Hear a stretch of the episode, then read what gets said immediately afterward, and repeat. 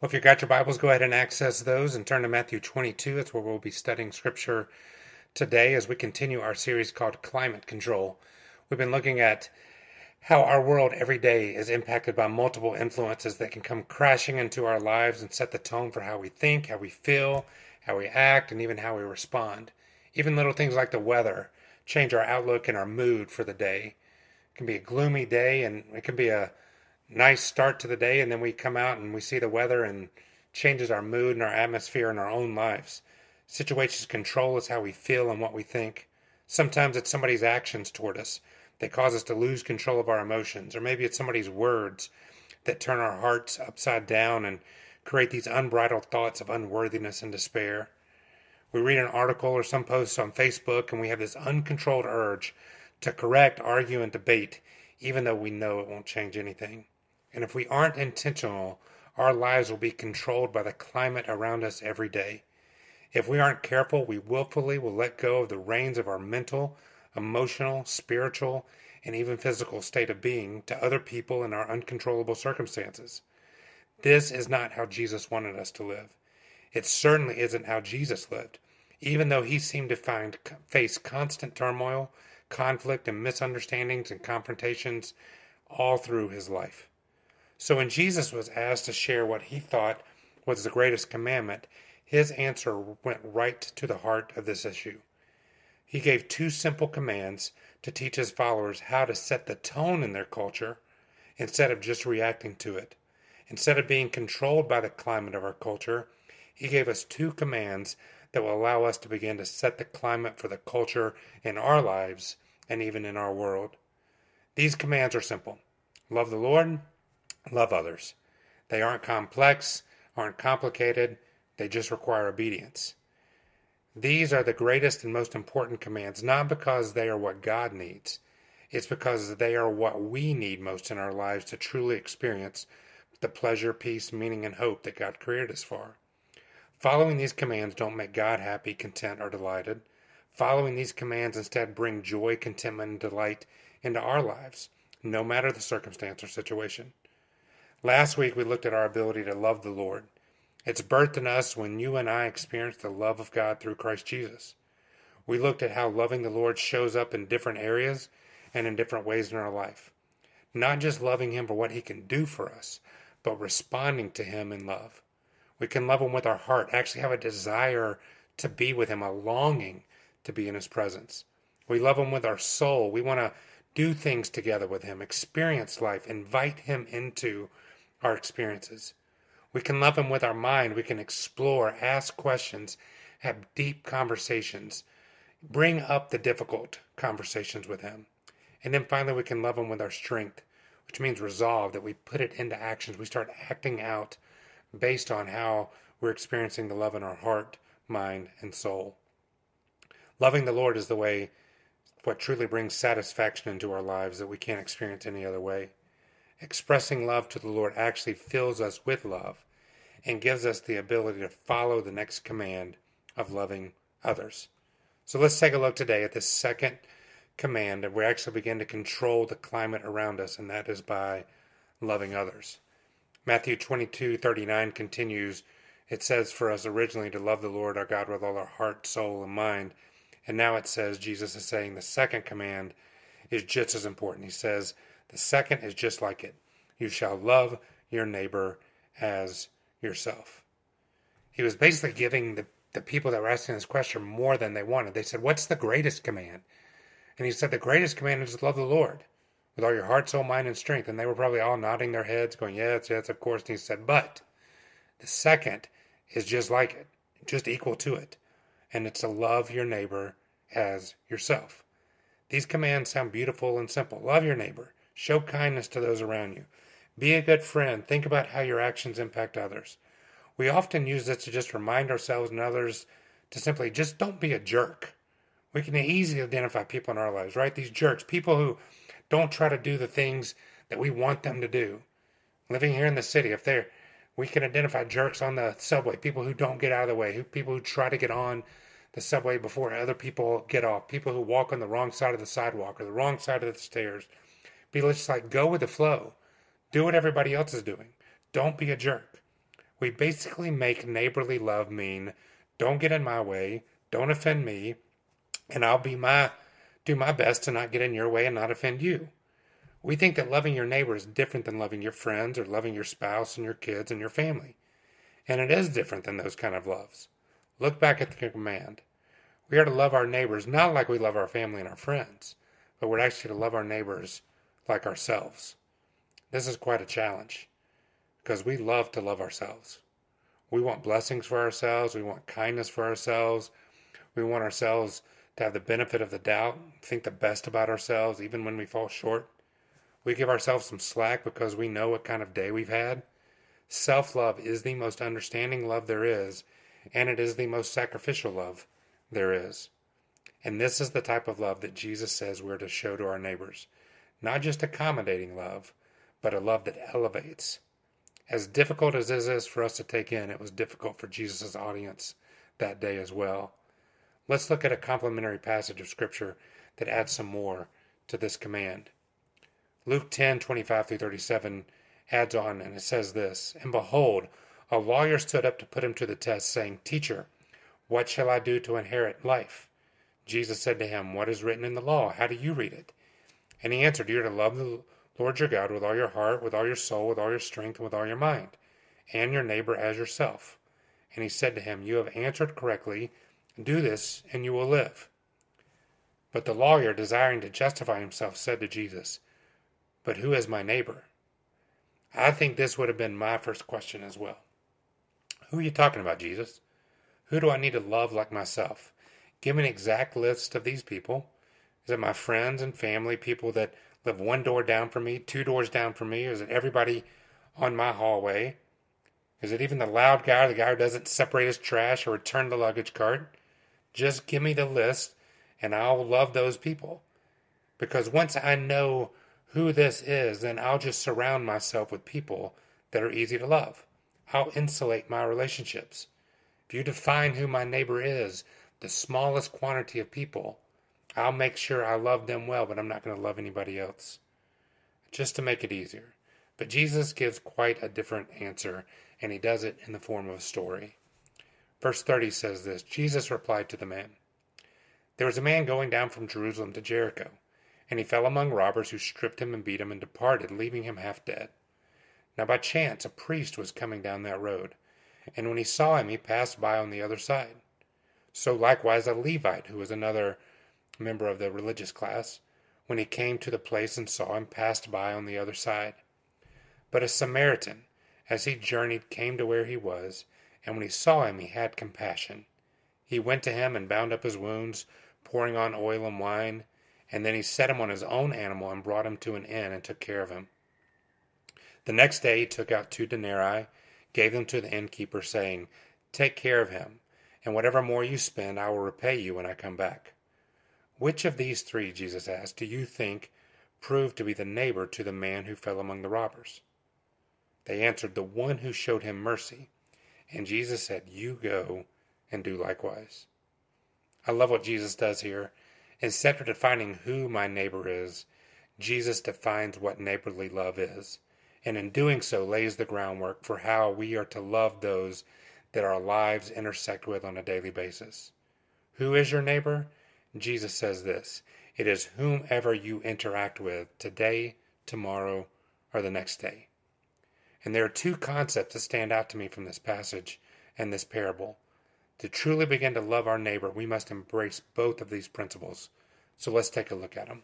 Principle and concept number one is this neighborly love is first and foremost compassion. Verse 33 said, But a Samaritan, as he journeyed, came to where he was, and when he saw him, he had compassion. As we walk back through this story, we can see that compassion, what compassion is, and how we can do it as well. When we someone, see someone in need physically, emotionally, and spiritually, we can be compassionate. First few things about compassion is this compassion is a choice. Think about it. Multiple people walked by this man on that day who had been left for dead.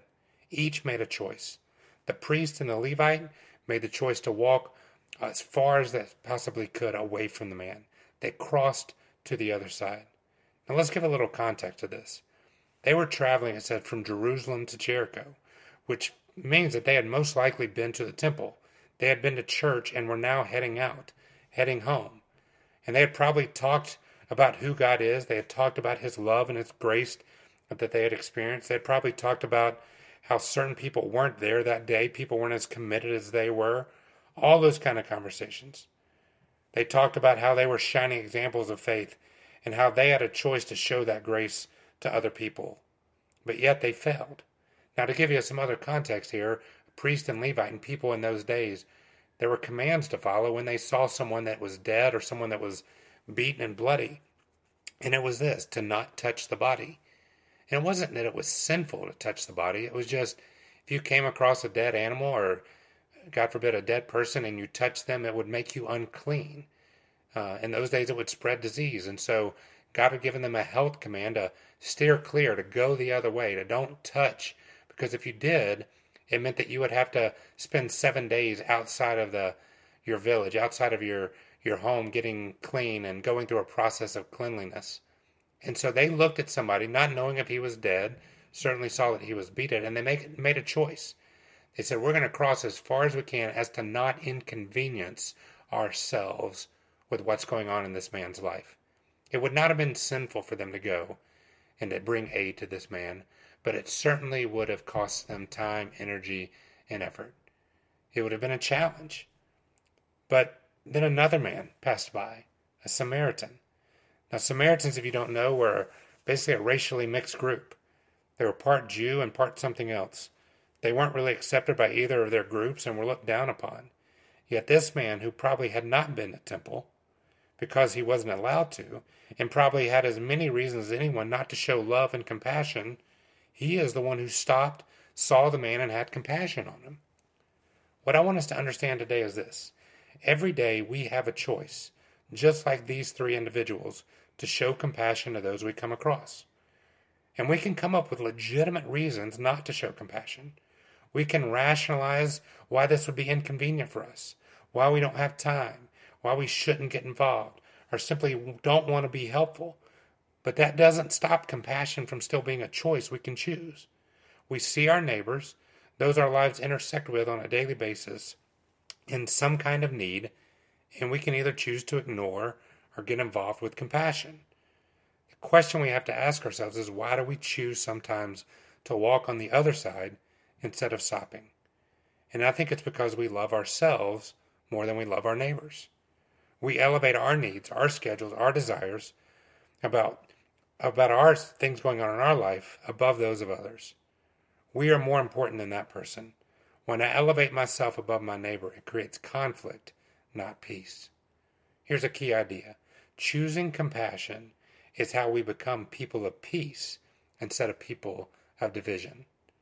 We don't start looking at the differences and the inconvenience of choosing compassion, which causes a conflict. We start choosing compassion, which brings peace into a situation.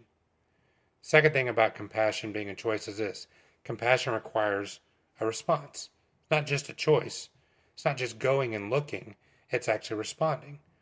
Verse 34 says that the Samaritan went to him, bound his wounds, poured on oil and wine, set him on his own animal, and brought him to an inn to take care of him.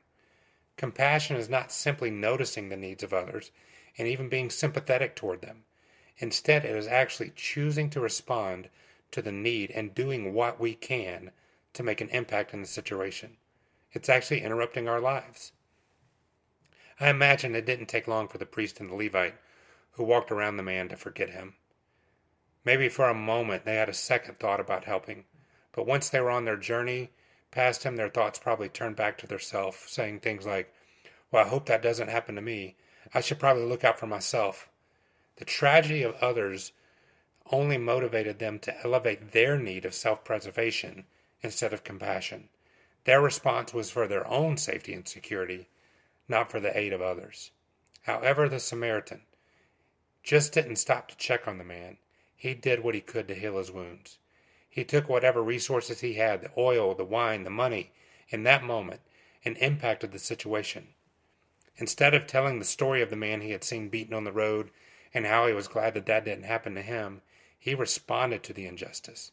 He engaged in the story of another person's life. When we isolate ourselves from others' needs, this creates division. We may feel bad, but we're glad it's not me.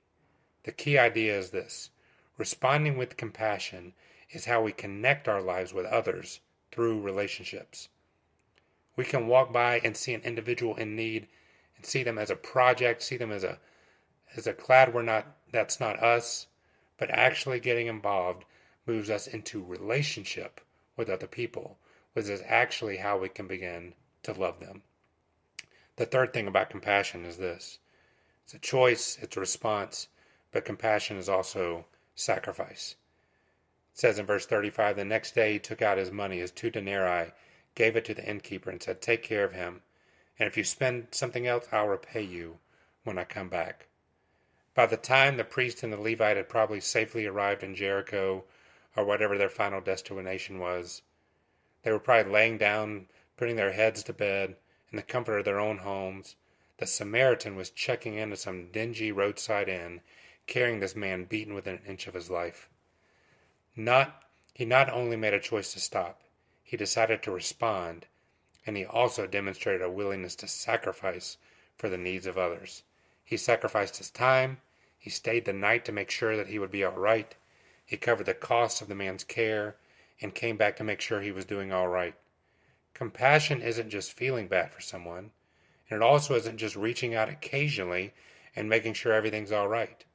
Compassion is literally jumping into the deep end with someone in their life. Sacrifice is when we truly begin to love our neighbor as ourselves. We bestow upon them the same thing we would desire in our own lives if we were in that situation. True compassion has no limit. If our neighbor is hurting or in need, the compassion responds and it responds with sacrifice.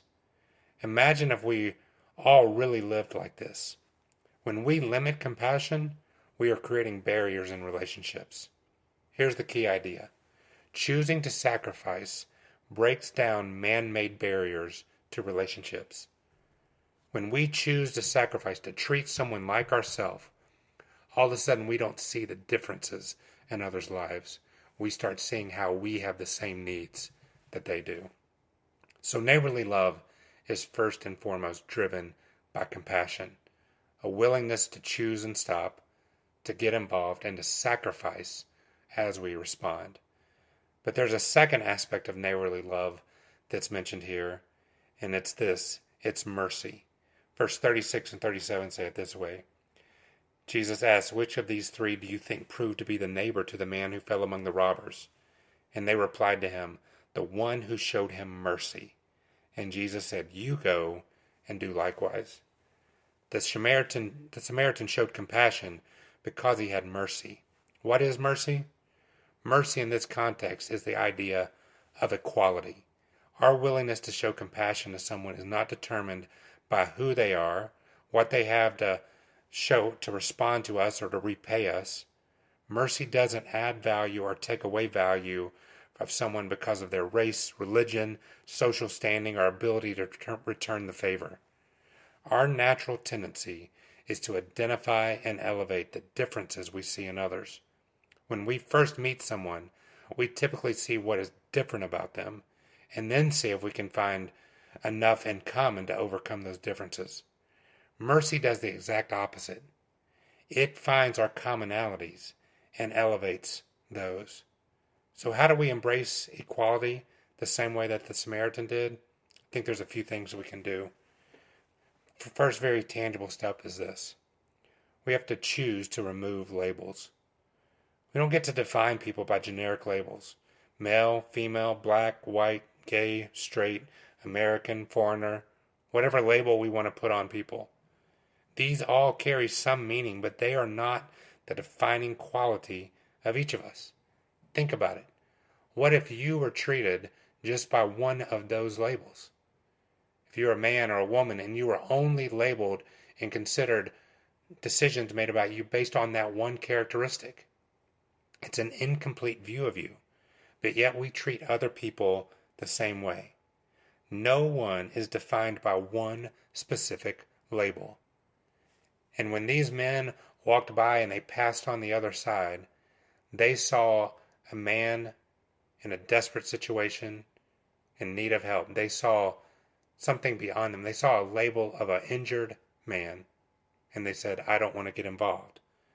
You and I, to show mercy, have to be willing to remove labels. Don't look at people as singular characteristics, but as a complete picture of God's created force. That God created them unique, just like He created you unique.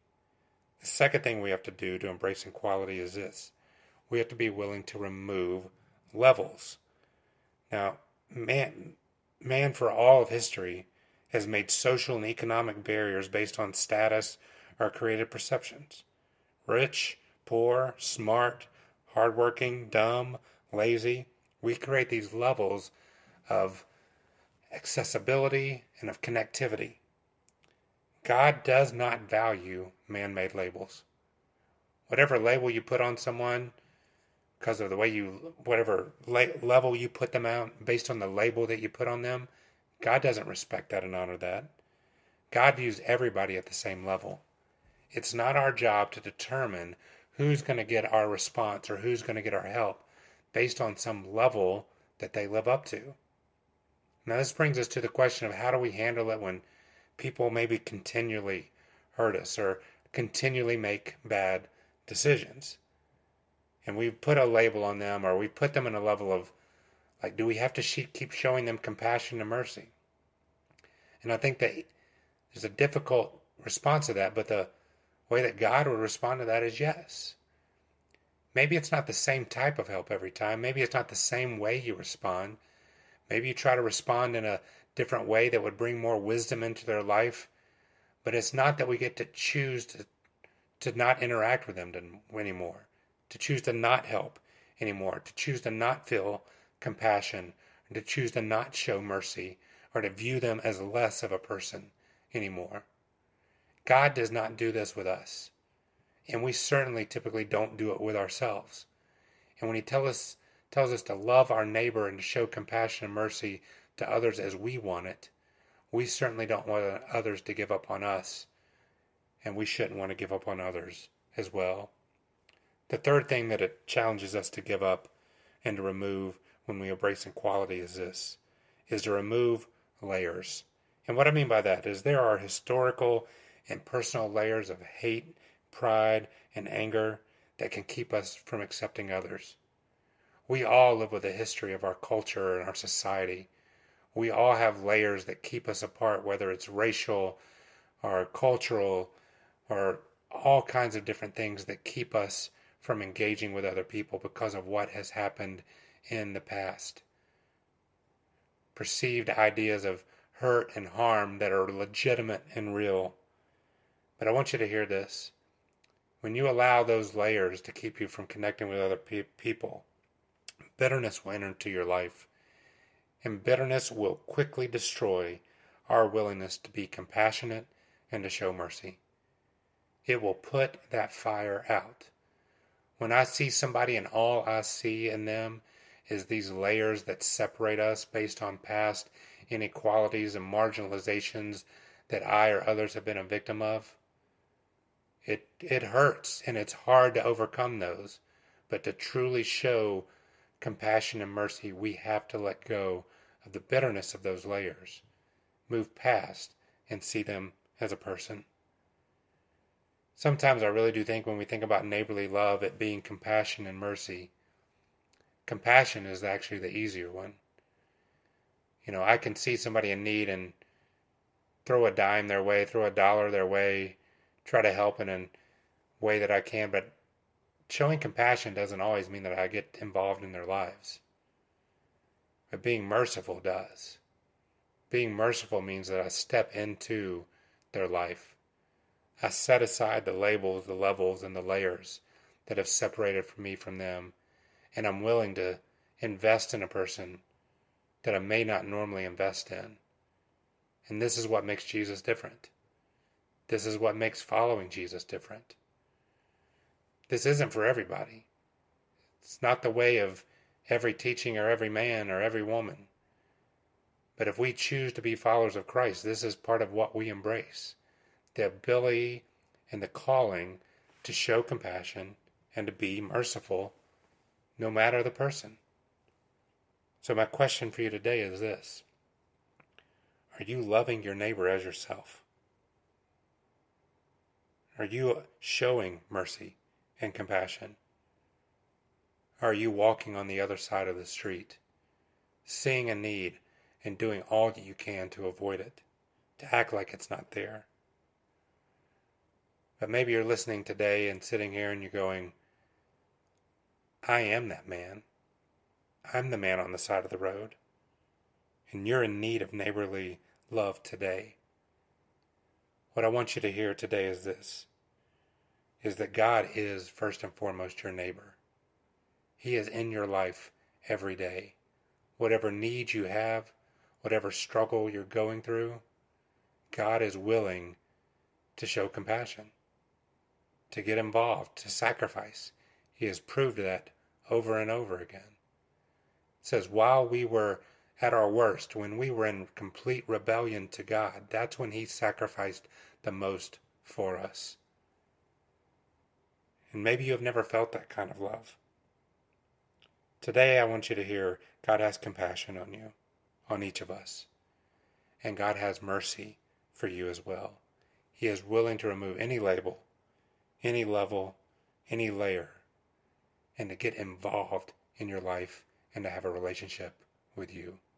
And that relationship comes as we begin to love Him, like we talked about last week, with all of our heart, soul, mind, and strength and experience His love through the sacrifice of Christ in our life. Will you join me as we pray? God, we are so grateful for your compassion and mercy. God, we did nothing to deserve it.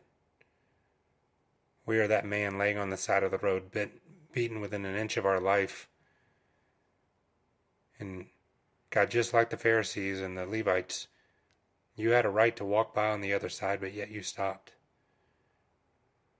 You stopped, got involved in our life, poured compassion and mercy in. God, now as we walk in that healed nature, that restored nature, let us walk as that Samaritan did, ready to stop, ready to show compassion and mercy to others in need. Let us walk out of here today. Let us walk through our lives today as people that leave a wake of compassion and mercy in our lives. We ask this in Jesus' name. Amen.